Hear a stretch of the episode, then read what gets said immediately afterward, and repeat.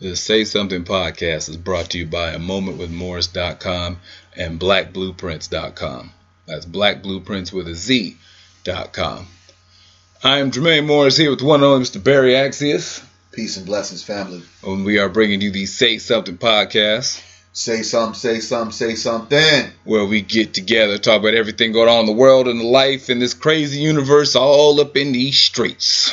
These streets, these streets, in these cold, cold streets, yeah. On uh-huh. Smooth Tip. Oh, coming at you every week, bringing episode number forty-three to you. Yeah, gradually working our way up. No, well, come on, hit me with the forty-three. What you got? I was get spending, uh, give a special shout out to one of our Polynesian brother. Shout out number forty-three to one Troy Polamalu. Aha, look at you. Number forty-three, retired now, former uh, safety for the Pittsburgh Steelers. He was, uh, he'll be a Hall of Famer.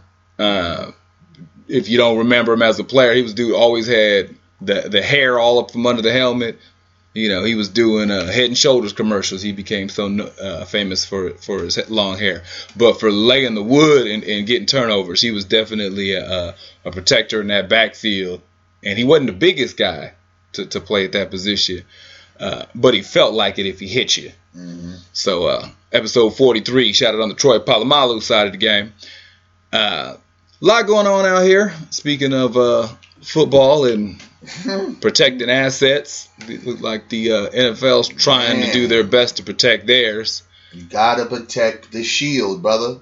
Yeah, they just had their meeting this week, uh, getting together with the Players Association, addressing what this the debauchery that is this season is, with ratings issues, bad P R, bad presidential tweets, and all that other mess. So they they trying to. Trying to have a, try to have a little conversation about it. You gotta protect the shield, ladies and gentlemen. Yeah, Commissioner of the N F L Roger Goodell, he met with the Players Association as they kind of just talked about more of a state of the union of what the league is like right now. Uh, not even really about hearing out grievances, but it was really about how do we steer this ship straight again, get everybody back on one accord. Uh, I guess coming out of that meeting, one of the biggest takeaways is, is that uh, they're laying off the mandatory standing for the flag talk. I mean, for whatever whatever that's worth. Yeah, man. Yeah. I think it. I mean, of course, now what it, Goodell went out and said that it's mandated that the players do as we say, right? And yeah. Then turn around and say, now after the meeting, or cooler heads prevail, or when you really thought about how it really sounded, you know, one minute you're taking a stance and then you're supporting the social um, justice protest. That's what it's supposed to be. Then you turn around and say, well, no, nah, we got to go have you guys uh, stand up. Now you flip-flop it again. So you're trying to, you know, really you're trying to protect the shield in the long run. Yeah. Uh, it's never, I don't, it, I don't, it has nothing to do with the come to Jesus moment with the players, the come to Jesus moment with looking at the actual issue. It's really, in the long run, you got to protect the brand. You got to protect the shield. Yeah, he. It was a couple of days was the, the, the meetings, and after they had met initially, reporters were like, "Well, what's your stance on the flag and stance for the anthem?" He's like, "Honestly, we didn't even discuss it." They, the, for the beginning of that meeting, it wasn't even, though that was really the reason why they were together, that wasn't even what they even went to to address. This is really just the, more the P R side. Let me hear them out. Let's let's come together. I think more of this has to do. It was prompted by uh, Colin Kaepernick's Uh, filing for, for grievances from the league for uh, accusing the accusations of collusion mm-hmm. for the thirty-two owners, saying that, you know, uh, it's not a meritocracy that the league is supposed to be, that they got together and said, I don't care who's qualified or not qualified, uh, you ain't hiring this dude. And if that's the case, then uh, he's got a valid lawsuit. Uh, looking at that, though, I mean, the big picture, if he can get that grievance, if he wins, and, and it's going to be a stretch if he can, what that will do for the league has way more to do than him getting his job. Yeah. Like, because, uh, you know, uh, for some people, they're just like, man, this dude is just a crybaby. He's yeah, always whining sure. about getting his job, whatever, whatever, whatever. If he can get that grievance through, it's a, it's going to be a the come back together for the C B A, the collective bargaining agreement, three years before it's supposed to be over. That's readdressing uh, C T E lawsuits. That's readdressing um, free agency. That's readdressing rookie contracts. Like, what he'll do for the players as a whole, for the league, can be monumental in what the players can benefit from his grievance claim. Like, he's been two steps ahead this whole time in his big picture plan. So they're trying to get ahead of it, and, you know, we'll see what happens. But I think that he not he hasn't, in my idea, hasn't been two steps ahead. He's just played the right chess move when the moves were made around him. Because let's look at it initially. When he got out of the contract, because a lot of folks said that he was doing the kneeling and um, the whole protest was because he was trying to get out of being a forty-niner. Like, I mean, initially, they're like, well, well, why weren't you doing it before? Okay, let's argue that to whatever standpoint some folks want to sit there and say that he used this as a ploy to get out of his contract. He gets out of his contract, right? He says, you know, he no longer is going to be a forty-niner. Um, Lynch and him, they come to an agreement, they part way. Colin Kaepernick had said previously, before any other team would even look at him or any other team would have him on a practice field, whatever, he said initially, I will not do my protest. I've made my point. I'm moving on. If I go to another team, stand up for the flag. This is what he said. Now, with that being said, thirty-two teams, thirty-two owners did not sign off on even putting him on the field to see if his skill level was to, to the capacity of what they were looking for.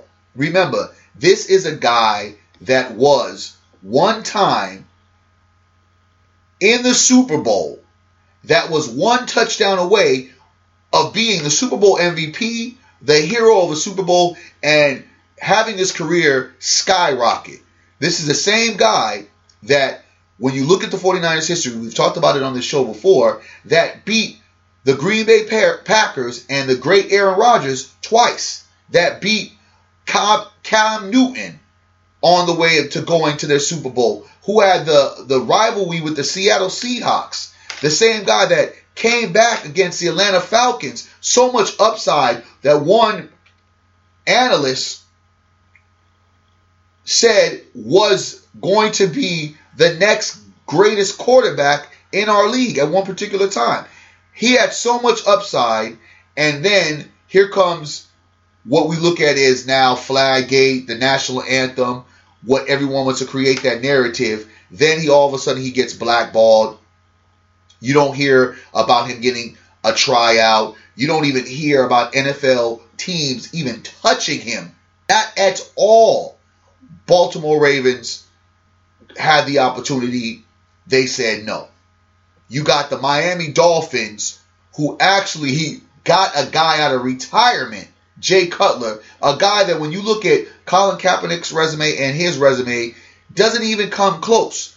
But he's out on the field. He's over there, you know, making money. He's playing for the uh, Miami Dolphins. And then when you look at teams like the Indianapolis Colts, who don't even have their regular quarterback, Andrew Luck, in the six weeks he hasn't been playing, and they've got pretty much a, a good backup being a starter that can't get the job done. You're looking at all of this stuff. Even his old team, the forty-niners, who actually benched the guy they decided to move on forward with and say, he's our future for this particular time. They've even benched that guy and put someone else.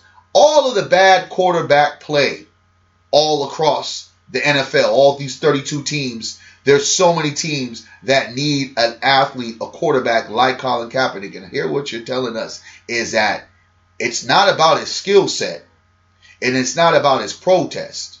Which one is it? Is it about his skill uh, a skill set, or is it about the protest? In my idea, we already know why he flipped and did the grievance, because what the N F L owners did do wrongfully is that it only took Donald Trump to speak the bullshit that Donald Trump spoke And now folks have kind of reacted to it, and now the narrative has shifted, where the narrative is, is flag, national anthem, and got folks riled up when it's never been about the flag and the national anthem. It's been about social injustice. It's been about police brutality, police terror against black folks in America, and what Colin Kaepernick was bringing truth to light. But the insensitivity for folks with the flag and the national anthem, because what it does is it, it hits this patriotic narrative that America tries to display, but not understanding that when you listen the full length of the national anthem, first of all, it's talking about Negroes being slaves. Secondly,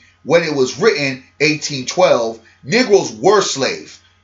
Negroes were emancipated at eighteen sixty-five. So that national anthem ain't got nothing to do with us, right? So when you try to create this narrative, and then when we talk about the social aspect of, okay, Uh, veterans that have gone to war is disrespecting them.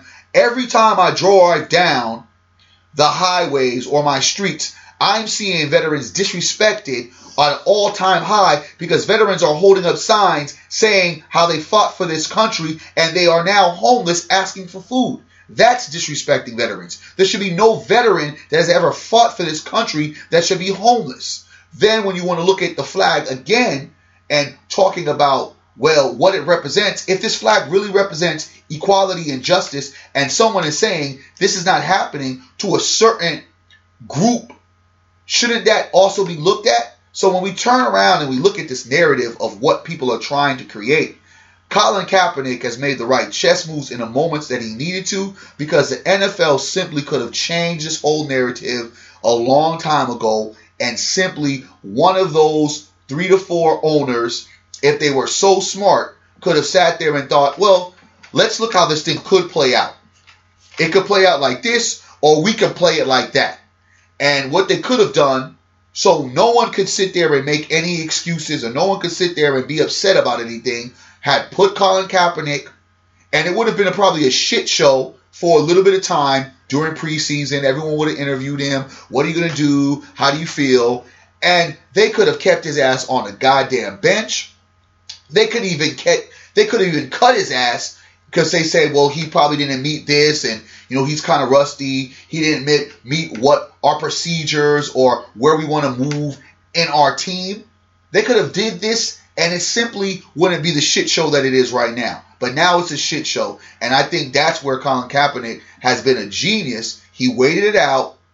He pretty much saw what so many of us who sit back and watch these sports understand, that these motherfuckers don't give a shit about nothing else but the bottom line, the profit. They're looking at the profit. Goodell only cares about the shield. He only cares about what will be the end result to, one, my legacy, and how is this going to damage the brand. Colin Kaepernick has done something that has woken up folks. It's made other individuals now take the stance that he's taken. I really don't particularly think that if you're going to have a conversation, whether he was invited or not, without Colin Kaepernick, but this is just another Band-Aid to cancer. But again, I'm happy that all these things are happening, and this is not about a flag. This is not about a national anthem. This is about social injustice. This is about police brutality. This is about the racial inequalities for black people and people of color. And that's all it's ever been about. For Donald Trump to have to sit there and say something to spark up Negroes and make Negroes look like, damn, he's talking about me, he offended me, and for these owners to pretend as if they cared. The only thing these owners are thinking now, if we allow the boat to rock a little bit too much, guess what's going to end up happening?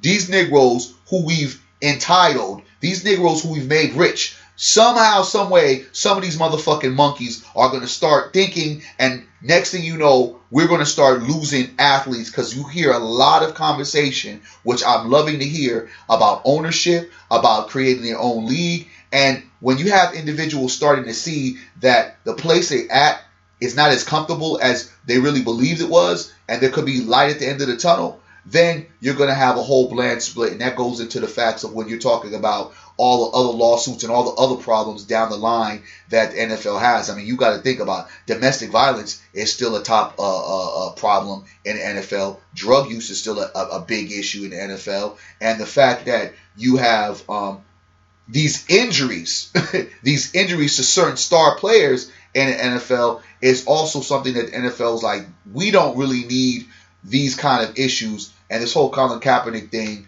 um, I think, has created a big eye opener and an eye, and a very much an eyesore for the N F L. That's my rant for the day. Yeah, no problem.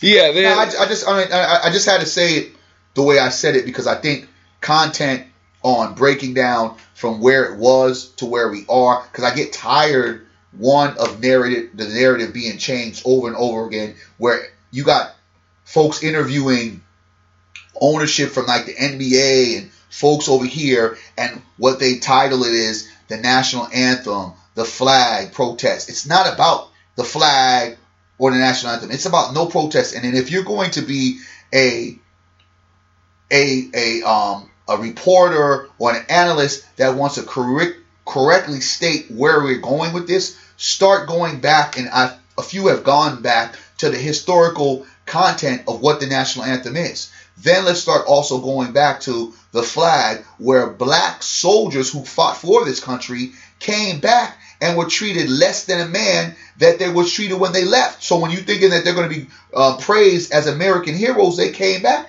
and they still were being treated like shit. So in reality, you're fighting for a flag, but you come back and you still get treated like a hand slave. I, I get tired of people pushing a narrative that's not there. And if we want to look at it, the N F L could have easily made this shit go to way.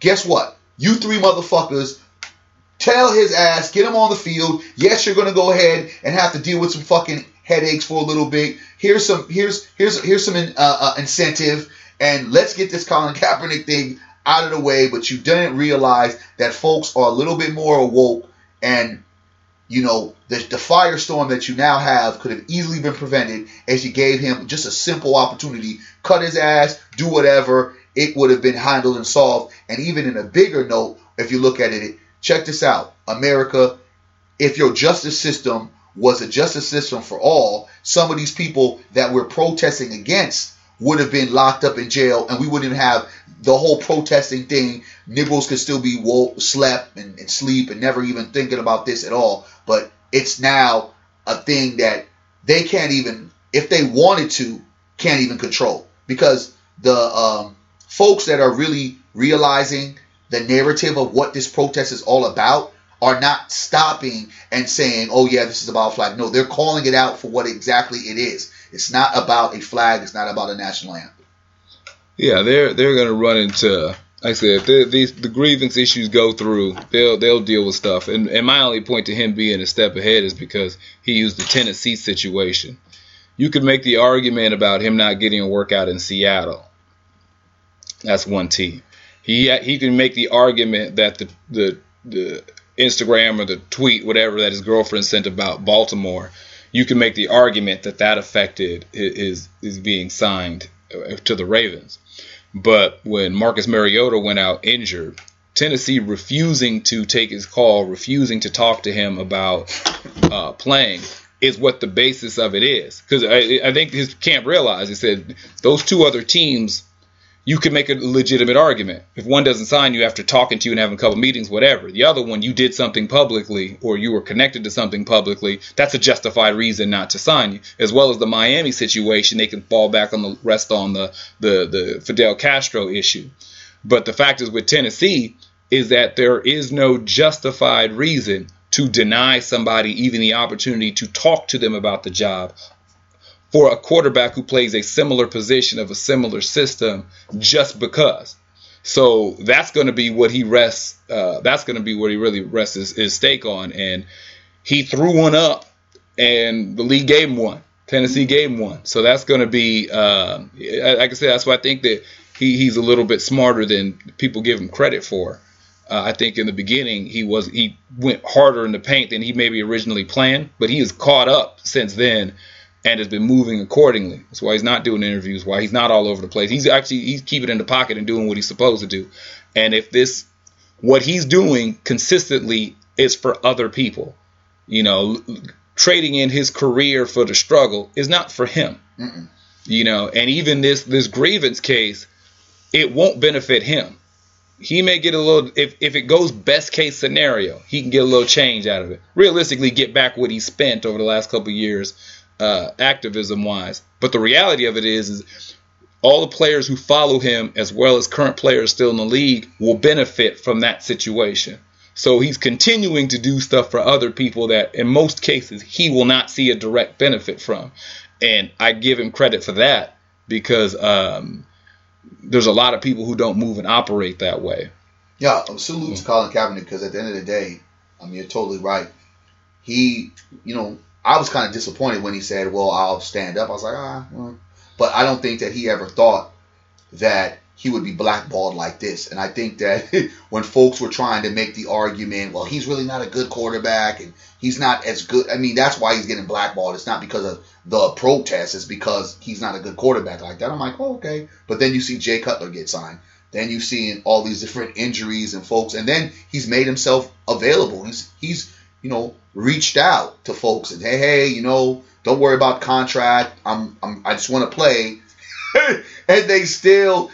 I, it's it's it's hilarious how capitalism and white supremacy works, and how when folks, because we've seen folks get blackballed before, we we've watched it, but I don't think, you know, there was like I remember um, Isaiah Ryder, remember um, uh, uh, yeah, I remember Isaiah Ryder, the yes the the uh, superstar player that eventually got his ring with the Lakers, but he got his ring at home because they were like, you know what, we don't even want to deal with your antics, right? Yeah. And I, I, I remember the talent that he had, but he was such a a a um you know bad just seed off the field and even a little bit on the court that folks after a while they were like, yo, we're not, I don't, we don't care about the talent, man. We're just not going to deal with you. Yeah. And even during A I's ending, right? Allen Iverson, it just became such a shit show, and it becomes, yeah, the talent. Eh, It's there, but do we have to deal with all of the background and all of the chaos behind it? I mean, especially when your years are not affordable no more. You you don't have those Allen Iverson crossover,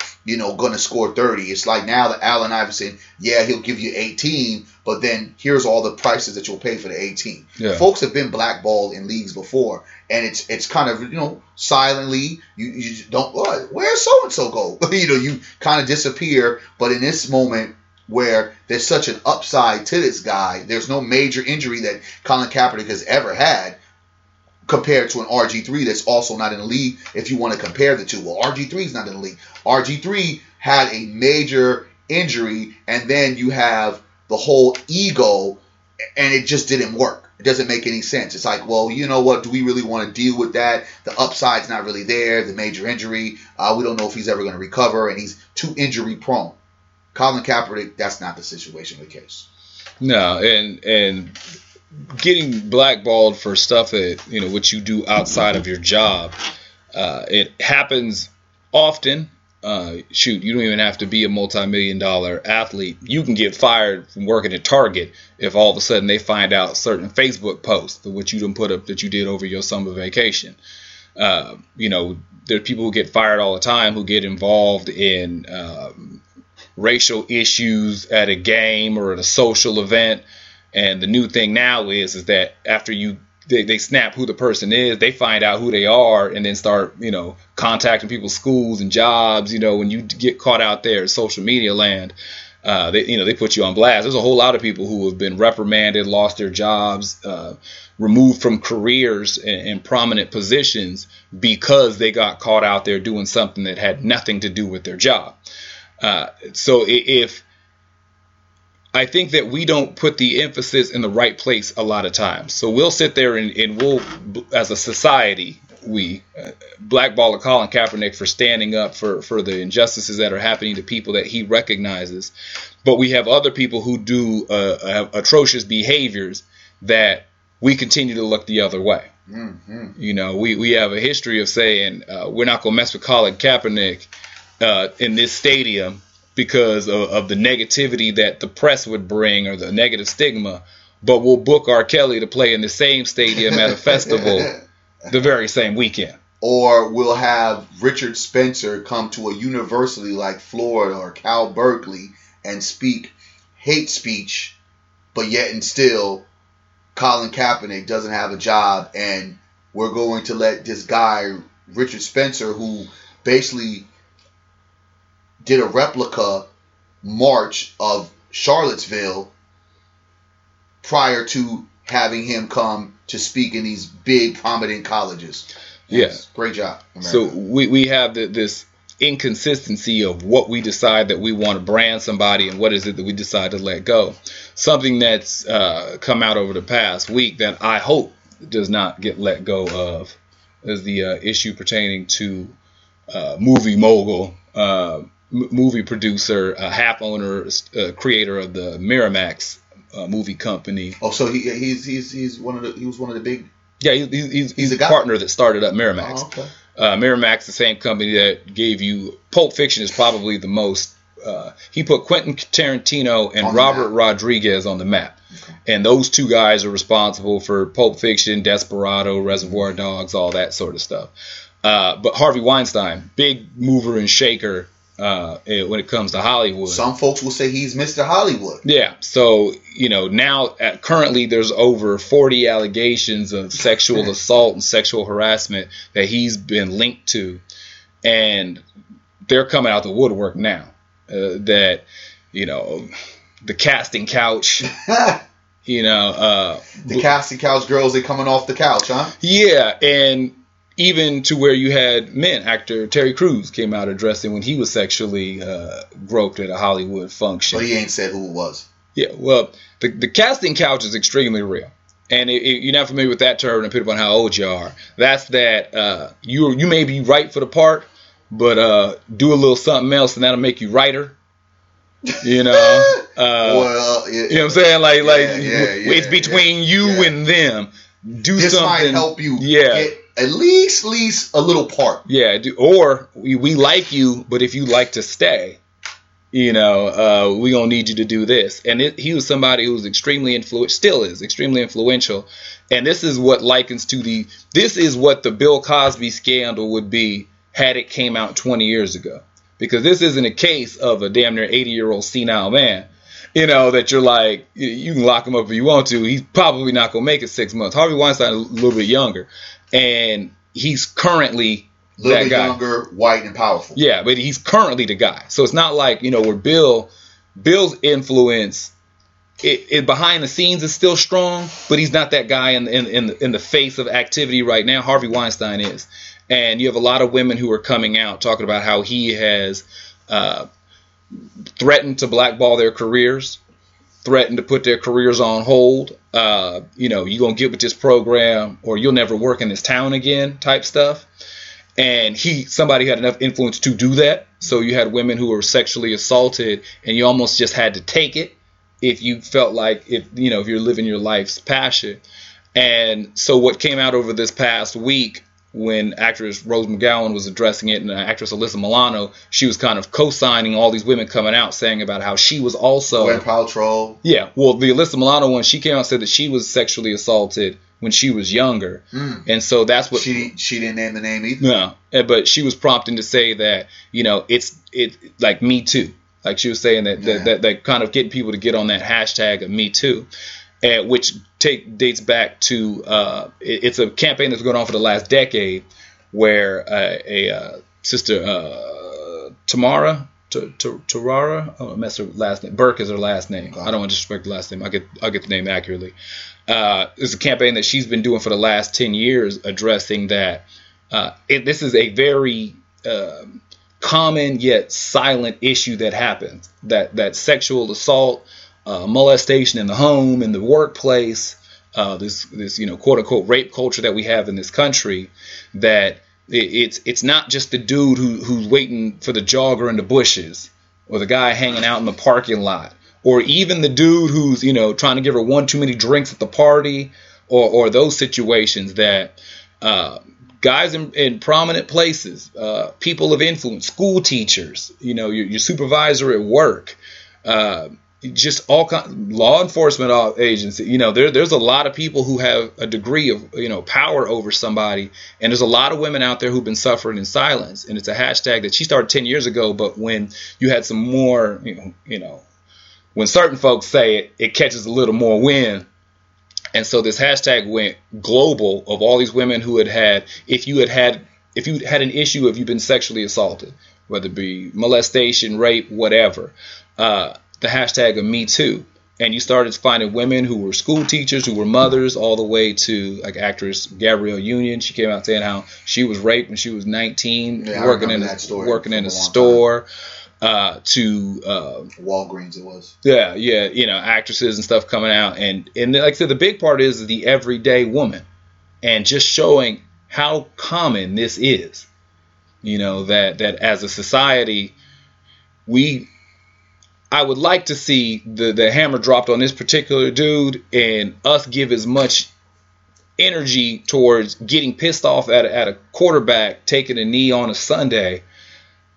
If we give a half of that amount of energy into protecting the women, our sisters, our mothers, our daughters, aunts, cousins, all that, uh, we could eradicate a lot of that stuff if we gave a half of that, a half a degree of that, that energy. What frustrates me about a lot of this stuff, about our culture, me having my um, daughter and, of course, having other young women that have basically take t- has taken me on as, as, as their father and is looking looks at me as, as dad, and um, you know, mentoring them as well as just being a father to them. I particularly can't grasp like how careers like R. Kelly continue to, you know, be financed by folks that enjoy his music but don't understand that the correlation of his music and him, they coexist. And in order for us to destroy him, you must destroy the music and not fall into the line of the Pied Piper to make a stand so that this is not going to go on my shift regardless of how much I might want to do my two-step. To the same degree of when we've had to argue back and forth, I know you and I have, not in particular with each other, but when folks were trying to make light of what Bill Cosby did, and, well, these women are lying, and it's like, okay, sixty chicks are lying. Yeah. Not saying that all these chicks aren't out to get them for some other particular reason, but there has to be some kind of truth, and maybe one or two. Let's let's at least give them yeah. some degree of, of, of credibility. Then in the same sense of where America, because what I would like to shed the light on, a lot of these folks that are participating in the Me Too um, hashtag, some of them had voted for probably Donald Trump. I'm sure the some same, of them. The same president that um, behind closed doors, while not un- knowing he was being recorded, having guy talk, basically talked about, you know, as we joke around on our show, calling him the pussy grabber, but really saying and and making light of sexual assault. And here is this man that is our is our is our, is our president. Yeah. So we want to grasp the reality of how real this shit is, to the point to where silence really um, creates that idea that what I'm doing is okay. And almost to a fault of some of the victims, and I don't want to put any fault in on the, on the victims, but in a society where shh, keep quiet, because if you say something, you know, you won't have a career, you won't have these these blessings, so to speak. I think that these monsters are allowed to go uh, with immunity because folks who have that ability to speak out. And when we look at Colin Kaepernick, it's just like, yo, I see something wrong. I'm going to speak out. I don't care what happens to me. I don't want other people to become a victim, right? Yeah. You have to say something. And it's, uh, you know, ironic. It's, you know, the title of our show. You have to say something, because saying something not only will empower you, but save and empower others. Could you imagine if some of these actors, and I know that some of their careers might not have taken off, but if a Glenn Paltrow, instead of talking, because I heard read a story that she said that she told Brad Pitt, her boyfriend at that particular time, Brad Pitt, you know, of course, ran up on um, Harvey, but that was it. Could you imagine if that happened in the moment, right? Yeah. In, in the moment, or could you even imagine when uh, I, I read a, I saw an interview with uh, Corey Feldman, remember the yeah. the. young hot Hollywood uh, child actor who had a good friend, Corey Heyman, who uh, his demise was on just the drugs. Anyway, these guys were really hot. I was, matter of fact, I, I used to I used to just look at them and it's like, dude, I want to be like those guys, because just all the hot girls they were getting, right? You yeah. know, when you're watching this as a young kid, that he spoke upon um, this pedophilia that was going on in Hollywood. He's talked about some of these guys, these power brokers in Hollywood, and how they shamefully um, not only abused women, but they abused guys, and that he spoke upon him and Corey, how they've battled, and, and the reason why his friend Corey's demise was not only because of the drugs, because he was living with this pain, because he had been being abused at fourteen by some of these big uh, moguls in Hollywood. These kind of things have been going on for so long. Woody Allen walks around with immunity. Woody Allen, right? We don't even talk about uh, uh, the father from Seventh Heaven, the, the real popular show in the day, the father who was recorded talking about uh, being a pedophile and, and, and, ha- and sexually assaulting young um, uh, girls. It, you, you have these things going on in Hollywood, and it's almost as if it's just the thing, and you don't say anything, you just move on in your career. This cannot be tolerated. This cannot go on with being the norm. And I think that what ends up happening in our society, we just look at it as the norm. That's just a Hollywood problem. But it's not a Hollywood problem. It's a it's a societal problem. And this goes back into when we talk about America and all the greatness that America has. It's the dark side of America. Sexual abuse has always been a part and predicated into American culture and history when you go into the enslavement Of, of of the black folks, of being molested, you know what I'm saying, by their slave owners. And I know folks don't want to go back into that, but that all plays a, a significant part of what it is right now. To dominate a person, to have that much control over a person, has always been ingrained in the American culture. And I think the normalizing of it, because I, I think that when we when we start looking at, like, amongst the black community, we use R. Kelly as the poster child. Like, I, I think that's pretty common. If if you want to make a joke about a, an older man with an inappropriate aged girl, R. Kelly is the go-to. But if we look or at Michael Jackson, well, but, but uh, that's a little different because they were boys. That that's a different okay. go-to. Yeah. But I think as a society, we have become, as a whole, no one ever brings up Elvis. Like, like when we talk about R. Kelly as the poster, everybody, like, I, I'm a, I love revisionist history. Everybody forgets that twenty-four-year-old Elvis Presley was with fourteen-year-old Priscilla Damn. when he met her. Like, I mean, we just gloss over that one. But in, I think in, in that particular time, because I think a lot of, of these, and I know what you're about to say, right? I, I see it in your eyes. But I think that it was normalized in society that that was okay back then. Well, but that that's the point. That that the normalization of taking it.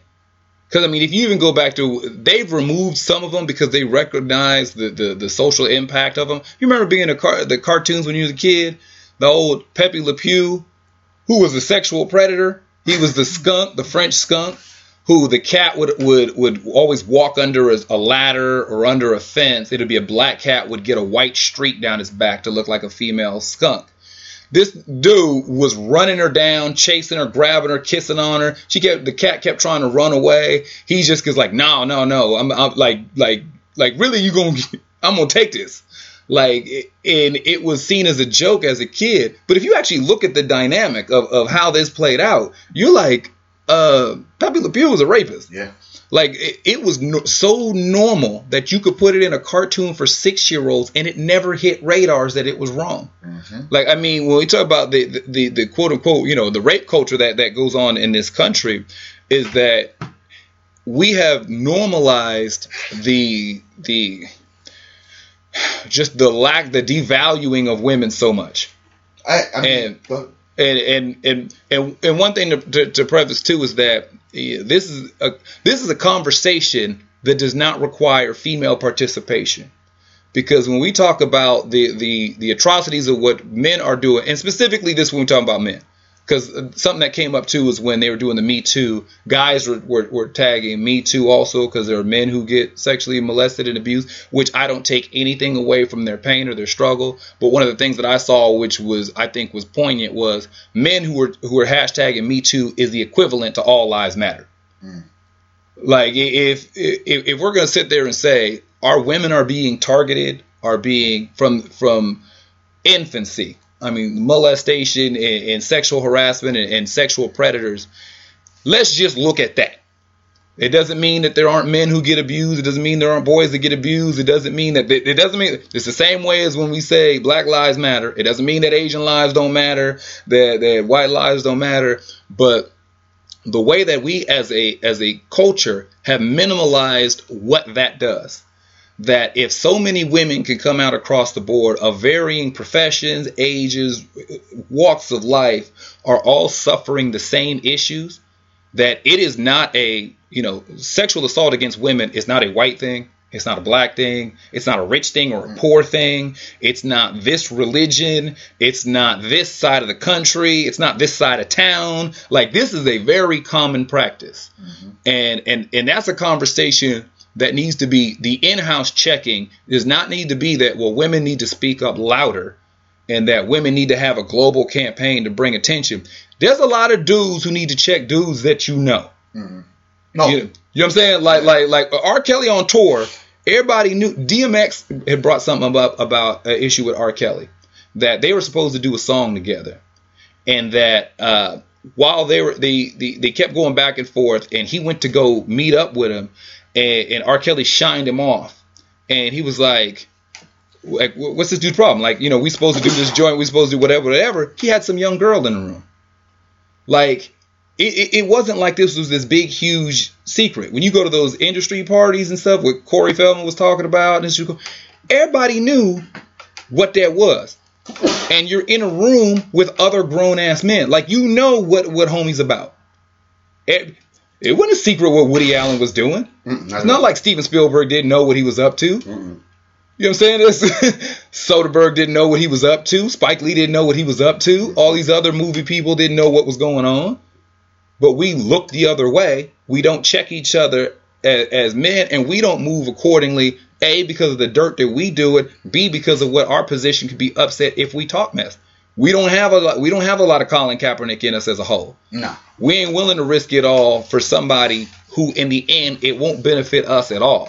And, and we have a lot of people who have to suffer in silence because we have a lot of people who are spectators to people's pain and problems. And that type of shit has to change. Um, you have Ben Affleck, Matt Damon, um, guys like that, even Hillary Clinton and um, Obama, you know, that have benefited off of Harvey, right? Yeah. Benefited, um, you know. Campaigns being paid for, opportunities, and um, they're running away, you know, trying to pretend like, oh, okay, we didn't know, or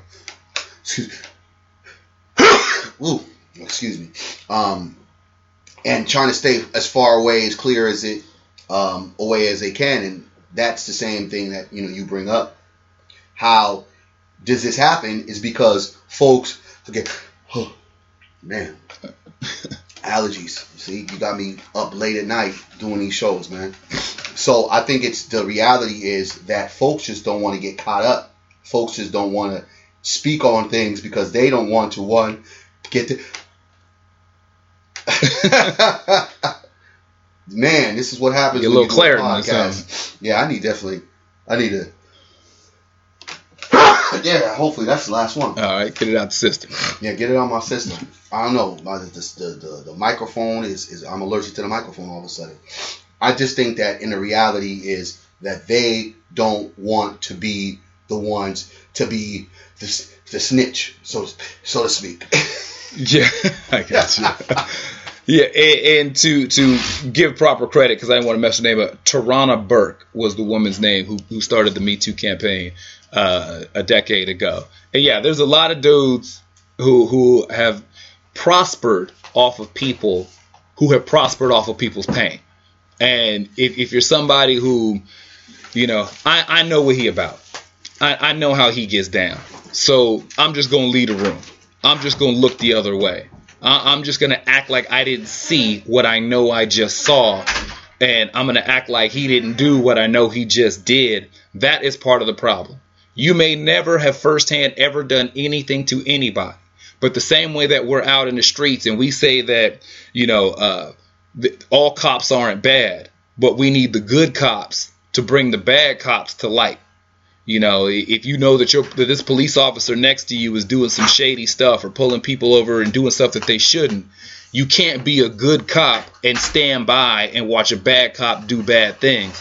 I hold the same the, the same standard of you can't say you a good man and stand by and watch a bad man do bad things and not say anything about it. And that you can't have your principles tied to your paycheck. And we have a lot of people who have their, their, their character is connected to their checking account. You know, principles tied to a paycheck. That your your income dictates your, your, your honesty and your integrity. And if you're the type of person who can sit there and say, man, man, that's my boy and that's his business. If he's doing wrong, he's doing wrong. I that, think I'm back now. Okay. I think I'm back. I think the, the, the, the attack is the allergy attack or whatever the hell that was.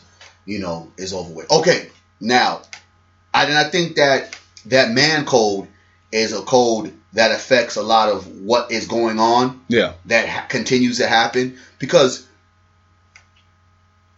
folks that do these things, when they're doing things for us, we don't look at them in the light of ah, they're bad. They're just kind of looking at it in the sense of, well, you know, hmm, he may have an issue, but one, he ain't did nothing to me, and two, he ain't did nothing to my people. You just don't look at how they're, you know, creating these these these role of victims, how that could also be your daughter. And that's another thing that you and I, as men, we've come together with some of our sisters with She Could Be Your Daughter, campaigning and creating a forum that's going to actually speak on domestic violence and sexual assault. Because we know as men that with the Me Too hashtag campaign, though I understand that men want to kind of come out and say, hey, you know, we are affected as well. We stand with our women.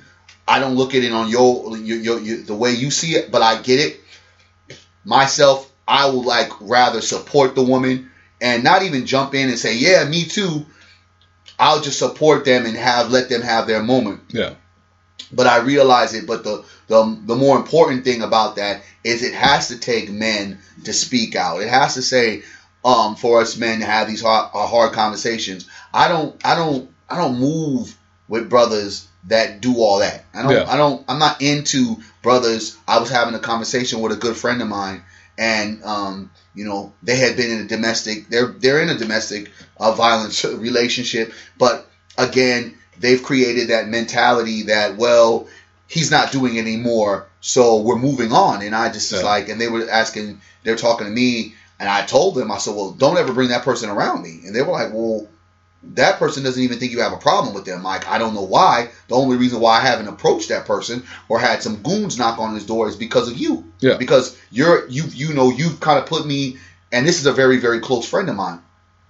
You put me in this very awkward position to where I'm not silent, but I'm not going to do the things as a man to protect a friend that I want to do, right? Yeah. But don't think it's cool for Johnny Joe to come around me shaking my hand thinking that we're cool. We're just not. Just because they ain't beat his ass don't mean we're friends. Exactly. We're yeah. not friends. yeah. And and in a, in a real perspective, they looked at it and, and it was almost clarification for them. And I think that in that conversation, we were really getting some strong emotions and feelings out at the table where I think she even realized the effect of her accepting the abuse, um, per se, her allowing him to still be in the fold, that it affects not only her, but it affects you as well. And for you and I and other men that are brave enough to sit there and say, you know what, that shit is not what the, the, the thing we need to be doing as men.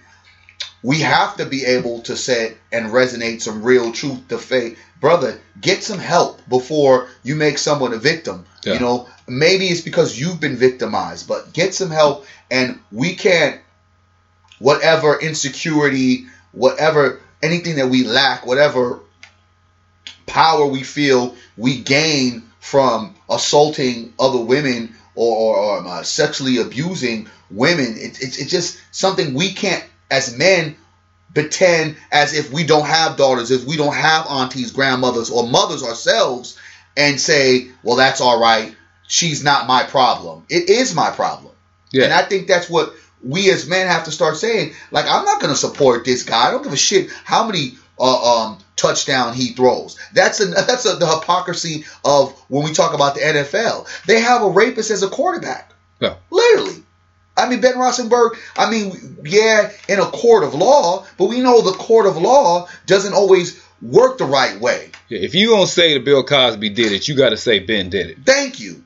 You know, so, I mean, so if you got two different women who gave damn near verbatim the same scenario with the same dude, the same homie who, that's another thing. The homie helped him out with those. Yeah. Had his homie watching the door so nobody yeah. could come in on both cases. Two different women who never knew each other over a year apart came with the exact same M O.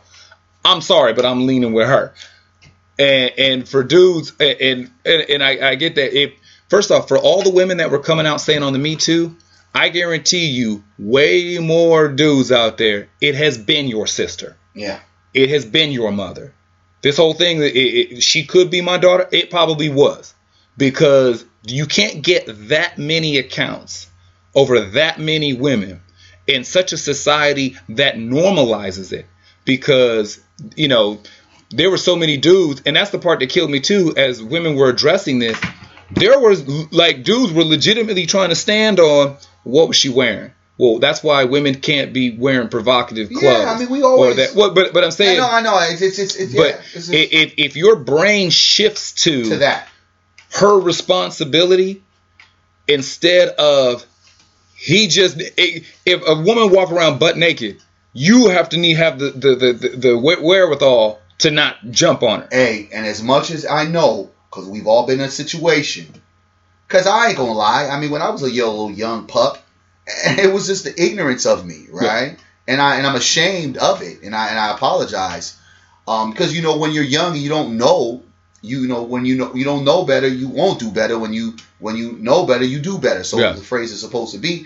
I used to go around thinking that grabbing some girl's ass to get their attention was like something they wanted. That was cute. Yeah, like, yo, what up, what up, ma? After, like, yo, grab her ass. Like, you know, and nine times...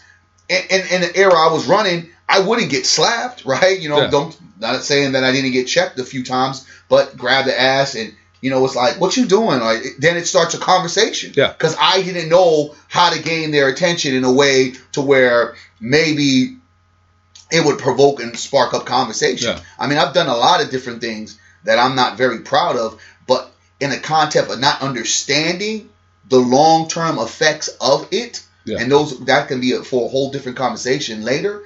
It's you get so engulfed in the mentality of, well, it's not that big of a deal, or like I, you know, this is just for the moment. Yeah. These are long-lasting scars, dog. Yes. Long-lasting scars. I have been with women that we were together. Like, it's not my, my my girlfriends, like you yeah. know, that have said no. And I've let it go, yeah. right? You know, because I think that in a state of some guys back in the day, you know, no means yes. Like, you know, oh, no, but she's moaning playing and the she's role playing. A, and, yeah, and, and guys gotta... like, nah, man. It's like, no, okay, no means exactly what yeah. it is. Means no. And the fact that, one, men were being upset trying to defend the fact, like, well, me too, and you should have. That is the problem. Yeah. But it also speaks into volumes of why we have the issues that we have right now in America when black folks are yelling, hey, race, uh, uh, um, inequality, police brutality. And then folks have put us in a frame, in a box. Well, well, you shouldn't have been sagging your pants. Well, you shouldn't have tattoos. Well, pull your pants up, put a certain you know, tie on. It's the same thing. It is. It's the same exact thing. So I hope that some of these folks, in context of understanding the, the black struggle on what we're trying to participate in, understand how it feels when someone, when you're saying, me too, I got sexually assaulted. It doesn't matter if you was walking down in the shortest of short, uh, shorts. Yeah. You don't deserve to get assaulted. Just like it doesn't matter if that kid was sagging their pants. He doesn't deserve to get killed. It's just the same exact thing. And I hope that in these lessons, we want, understand, and examine one thing. These things have become culturally normalized for the fact that these things are things we've never dealt with. And it goes into our history, the content of our history of America. We've never dealt with the sexual assault, the abuse, the molestation of Black America when we was set here in America. We never ever talk about that. You will talk about enslavement, and then you almost pretend as if these major things never happened within that enslavement. It's almost like, okay, yeah, they were slaves and they probably got beat a few times, but well, we glorified it. Just sticking with your point, you will hear a romanticized version of yes. Thomas Jefferson. Yes. You hear that Thomas Jefferson had a girlfriend or, or a mistress yes. or whatever, or the that he had a romantic relationship yes. with a slave that lasted for decades. No, he raped a, a woman who he owned and controlled for the duration of her entire life. And we do not at all try to define that as being a circle of why these things continue to happen. It's all ingrained in power, and you go into the deeper standpoint. I know folks want to praise um, these dollar bills, and that's why it's always gotten to me to like, why do we um, accept and praise these slave owners that we spend, right? You know what I'm saying? Like, it has no value to me. These guys, is these forefathers that we want to hold up and have a President's Day for, we're slave owners, we were rapists. Let's get the content right. But because we want to get into the direction of where we're at, I don't want to go spin off too much, but it has to be a moment in time to where we all reflect and see how we got here and why is it that a guy like Harvey, one, how does he continue to run and move with immunity? And two, what makes someone finally say, hmm, we want to take him down? Like, who did Harvey piss off, right? Like, like what did Harvey do to where it was like, you know what, we're going to get all of the skeletons out? And what other skeletons are there with these other powerful moguls that are in the industry that we know got a whole bunch of skeletons? Well, that right part's going to be interesting because realistically, when you move in circles like that, you've got other people who know where the bodies are buried. So when when you start saying that's partially why people don't check other people, because, you know, he may be sexually assaulting women, but you were touching little boys. Uh, who wants to go to page one first? You you, you, you want to throw my stuff out on T M Z on Monday? Guess who's going to be following me on Tuesday? So uh, as you you start moving in those circles, so it's going to be interesting to see. Uh, he might pull a Nino Brown in the courtroom and start talking about, oh, this is bigger than Harvey Weinstein. Man, uh, you, you know, and, and start naming names and just let the whole building topple. But I, I think that's something that's important that we all have to be aware of and cognizant of, is that it, it can't just be about me. You know, we we we addressed on, on this podcast multiple times, and society keeps addressing like the Kaepernick situation, where the bulk of all the, the, the what's going to happen to him is not something that he'll ever see the benefit from. Much like when you can go all the way back to the words of M L K, and, and he was saying, you know, um, we're talking about getting to the promised land. He said, "I know I, I won't be there. I won't get there with you." You know, but but I know we're going to get there as a people. I'm about to sacrifice for something that I will never see the benefit of. And there needs to be more of that, that there needs to be more people. Even, let's be real, you may lose your job over speaking up. Mm-hmm. You may lose out on opportunities or income.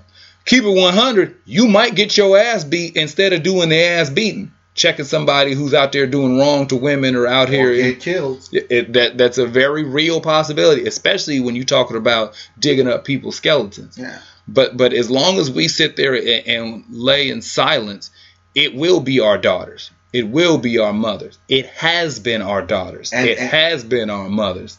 And it's almost like we can make a stance on that by looking at um and unfortunately, you know, our hip hop culture. I mean, it's promoted some of these behaviors, and and, and more or less even more now, to where um, I definitely believe that some of the music that we had before was more protective of women, and now it's just been an all-out chaotic assault.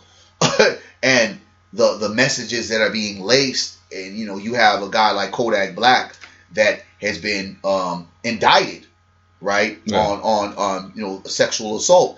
But yet and still, he's still invited to um, the award shows. And to me, it's just like, okay, I mean, yeah, he hasn't been prosecuted. But my whole thing is like, well, um, if we want to make a stance on a on a particular situation, let's let's move in grace and say, okay, well, hey, before we let you kind of uh, promote yourself, we're going to keep you on the sideline until you figure out your shit, because these things are just ain't coming out of nowhere. Yeah, you need to learn to move differently and better. Regardless if you did it or not, you're in a position to where this keeps coming up. So until you get your life together, we ain't messing with you.